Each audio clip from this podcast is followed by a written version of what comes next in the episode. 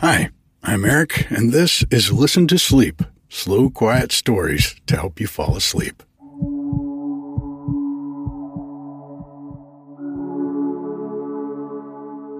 We have finally got some rain coming up here at the cabin after what seems like an eternity of dryness. and, uh, of course, that always ends fire season as well. And this year, that was more of a nail biter than ever before. Just a quick reminder that the podcast release day is moving to Sundays from Saturdays. It'll be out on Sunday sometime during the day now, so it'll be ready for Sunday night when you go to bed and need to get rested up for the week ahead. The Patreon version will be coming out on Saturdays. And if you would like to get the Patreon version, that's available for supporting the podcast for just $1 a month. That $1 goes towards helping me make more episodes. And one day, hopefully, it'll be my retirement as a storyteller. It's a long haul kind of thing. I really appreciate all of you who have signed up for the Patreon. Thank you so much. If you'd like more information, you can go to patreon.com slash listen to sleep or you can find a link in the show notes. If you're enjoying the podcast and it's helping you sleep, it would be amazing if you could go and leave a review this week. Apple Podcasts is the easiest place to do that, and I'll put a link in the show notes to that as well. The great thing about having more reviews for the podcast is, well, really two things. First, it helps people find the podcast because it raises its profile in searches.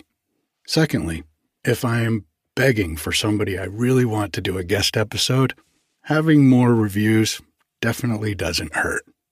I hope you guys are enjoying the guest episodes. Last week's with Kyle from Little Wings was definitely one of my favorites. And I've asked some other favorite artists of mine to do some new ones, so you've got some other fun things to look forward to coming up in the coming months. Tonight, we're going to take a slow walk down to the beach before we start the story. During the fires last year, I went out to the beach and recorded some of the waves crashing. And I think it's a great way to relax. It always calms me down to go there. So let's just visualize what that was like together. Close your eyes, take a deep breath. Let it out.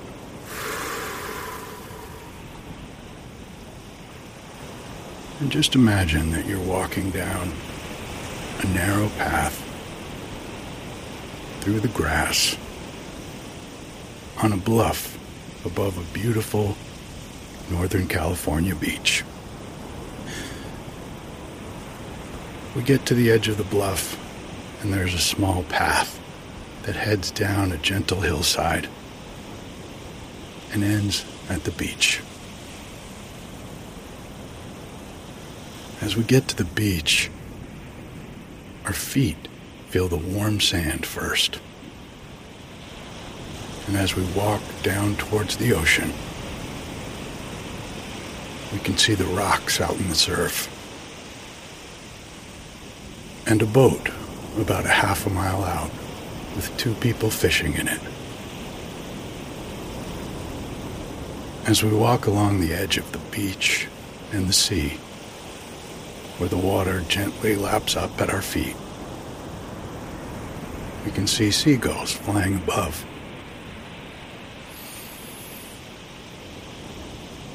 It's a warm, sunny day. So we take a blanket and lay it down on a spot on the beach and just relax. Take a deep breath. Smell that sea air and let it out. Let's just lie right here for a minute and listen to the surf.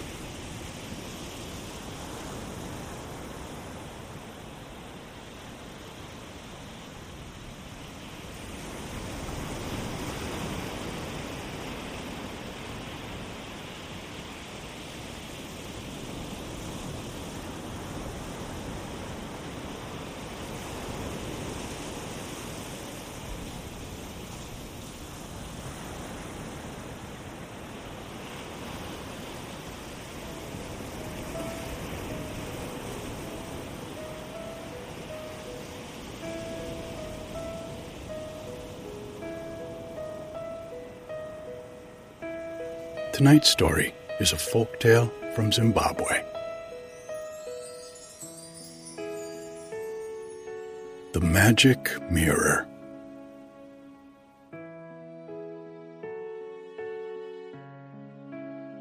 A long, long while ago, before ever the white men were seen in Senna, there lived a man called Gopani Kufa. One day, as he was out hunting, he came upon a strange sight.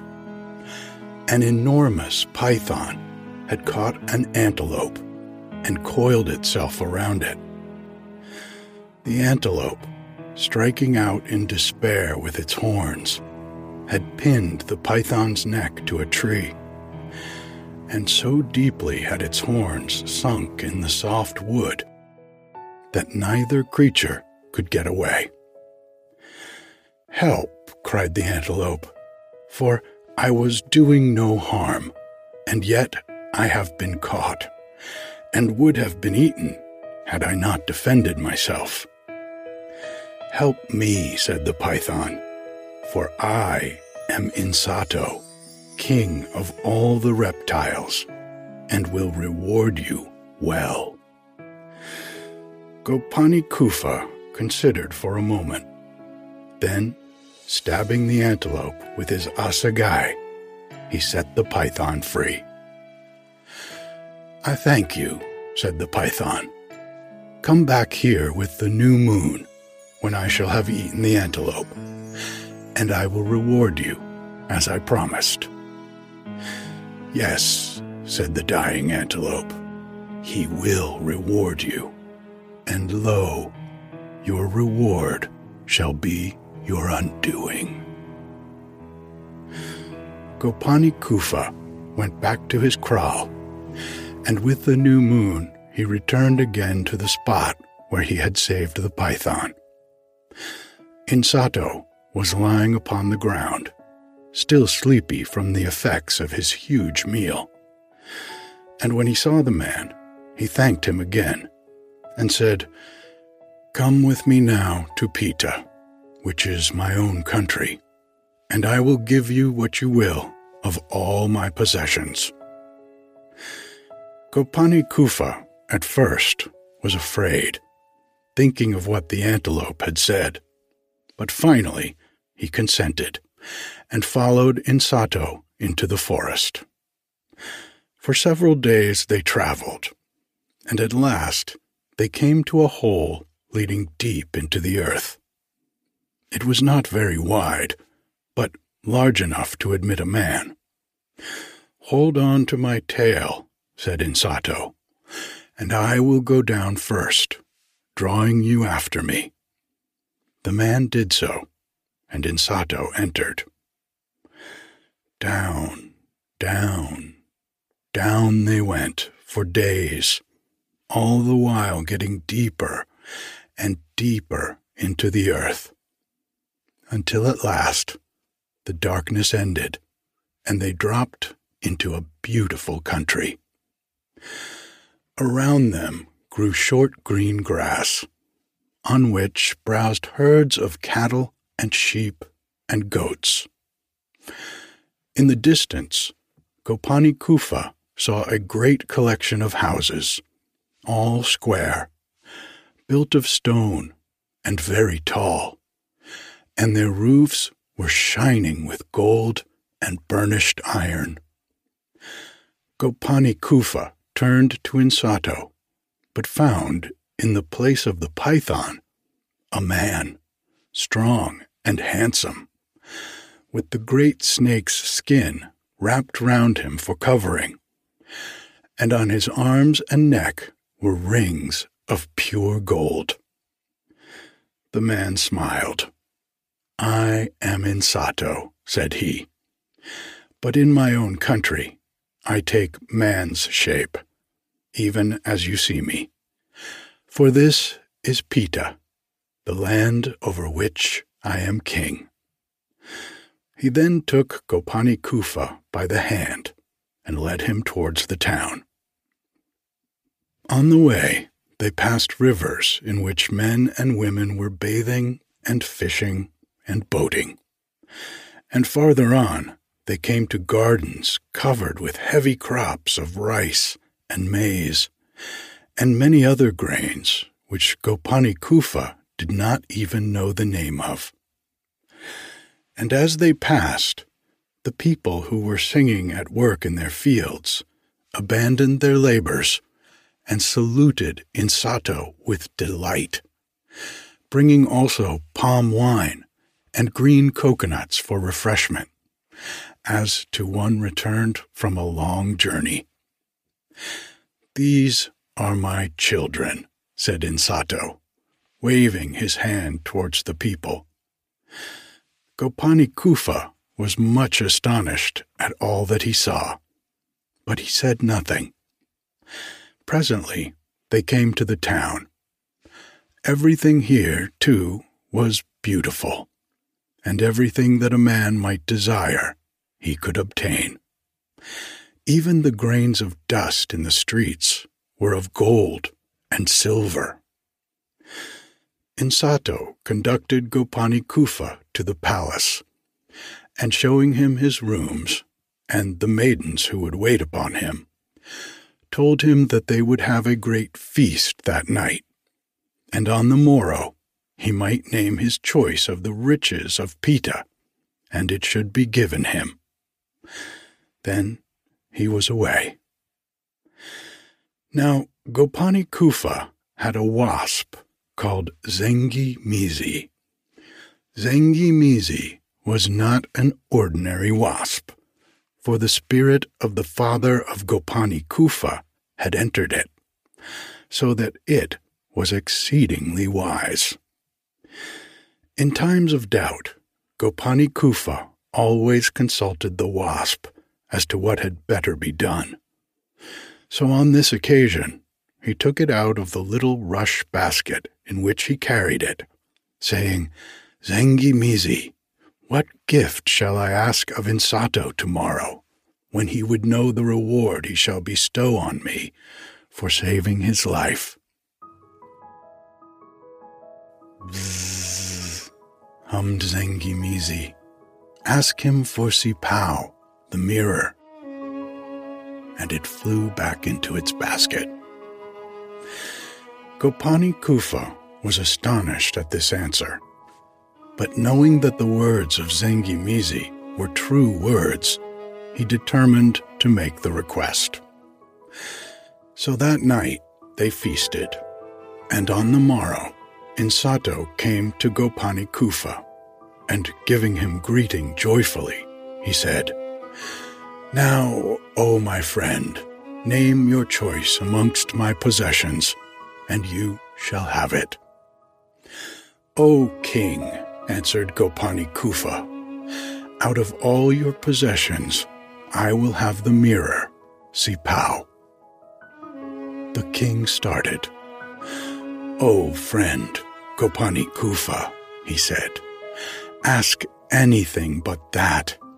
I did not think that you would request that which is most precious to me. Let me think it over again, then, O king, said Gopani Kufa. And tomorrow I will let you know if I change my mind. But the king was still much troubled, fearing the loss of Sipao, for the mirror had magic powers, so that he who owned it had but to ask, and his wish would be fulfilled. To it Insato owed all that he possessed. As soon as the king left him, Gopani Kufa again took Zengi Mizi out of the basket. Zengi Mizi, he said, the king seems loath to grant my request for the mirror. Is there not some other thing of equal value for which I might ask? And the wasp answered, there is nothing in the world, O Gopani Kufa, which is of such value as this mirror, for it is a wishing mirror and accomplishes the desires of him who owns it. If the king hesitates, go to him the next day and the day after, and in the end, he will bestow the mirror upon you, for you saved his life. And it was even so. For three days, Gopani Kufa returned the same answer to the king. And at last, with tears in his eyes, Insato gave him the mirror, which was of polished iron, saying, Take Sipao then, O Gopani Kufa, and may thy wishes come true. Go back now to thine own country. Sipao will show you the way. Gopani Kufa was greatly rejoiced, and taking farewell of the king, said to the mirror, Sipao, Sipao, I wish to be back upon the earth again.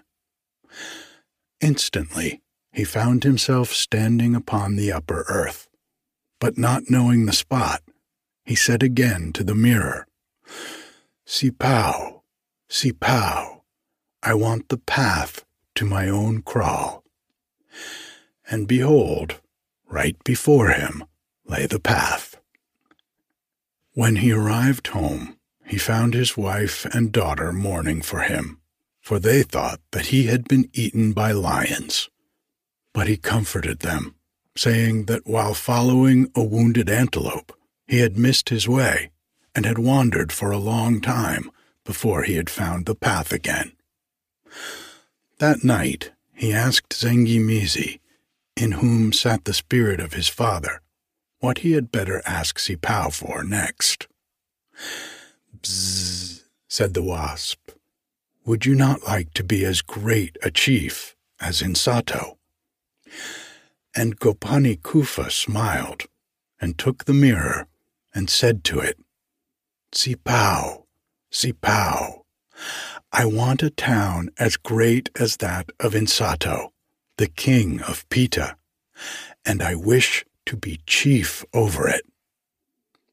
Then all along the banks of the Zambezi River, which flowed nearby, sprang up streets of stone buildings, and their roofs shone with gold and burnished iron, like those in Pita. And in the streets men and women were walking, and young boys driving out the sheep and cattle to pasture. And from the river came shouts and laughter from the young men and maidens who had launched their canoes and were fishing. And when the people of the new town beheld Gopani Kufa, they rejoiced greatly and hailed him as chief. Gopani Kufa was now as powerful as Insato, the king of the reptiles, had been. And he and his family moved into the palace that stood high above the other buildings, right in the middle of town. His wife was too astonished at all these wonders to ask him any questions. But his daughter, Shasasa, kept begging him to tell her how he had suddenly become so great. So at last he revealed the whole secret, and even entrusted Sipao the mirror to her care, saying, It will be safer with you, my daughter, for you dwell apart, whereas men come to consult me on affairs of the state, and the mirror might be stolen. Then Shasasa took the magic mirror and hid it beneath her pillow. And after that, for many years, Gopani Kufa ruled his people both well and wisely, so that all men loved him, and never once did he need to ask Sipao to grant him a wish. Now it happened that after many years, when the hair of Gopani Kufa was turning gray with age, there came white men to that country. Up the Zambezi they came, and they fought long and fiercely with Gopani Kufa. But because of the power of the magic mirror, he beat them, and they fled to the sea coast. Chief among them was one Ray, a man of much cunning, who sought to discover whence sprang Gopani Kufa's power. So one day he called to him a trusty servant named Butu, and said, Go you to the town and find out for me what is the secret of its greatness.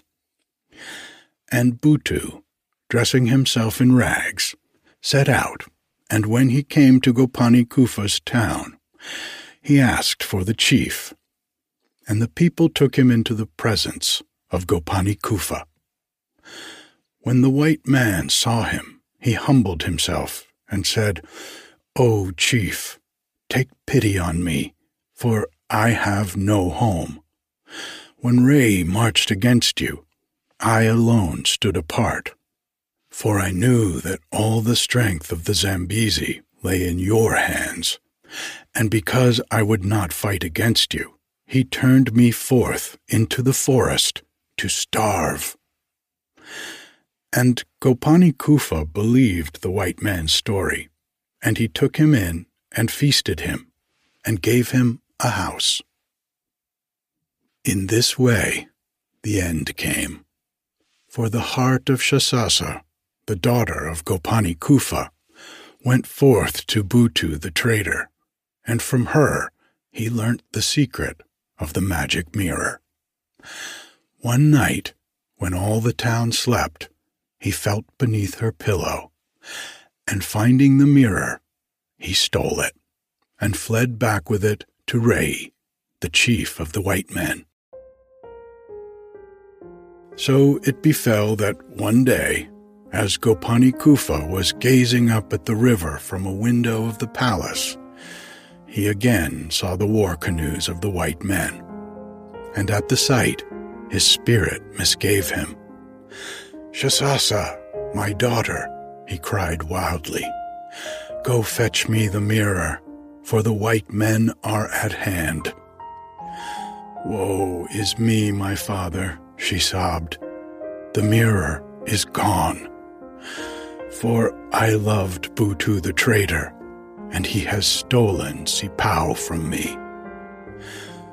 Then Gopani Kufa calmed himself and drew out Zengi Mizi from his rush basket. O spirit of my father, he said, what now shall I do? O Gopani Kufa, hummed the wasp, there is nothing now that can be done, for the words of the antelope, which you slew, are being fulfilled. Alas, I am an old man, I had forgotten, cried the chief. The words of the antelope were true words. My reward shall be my undoing. They are being fulfilled. Then the white men fell upon the people of Gopani Kufa and slew them, together with the chief and his daughter Shasasa. And since then, all the power of the earth has rested in the hands of the white men. For they have in their possession Sipao, the magic mirror.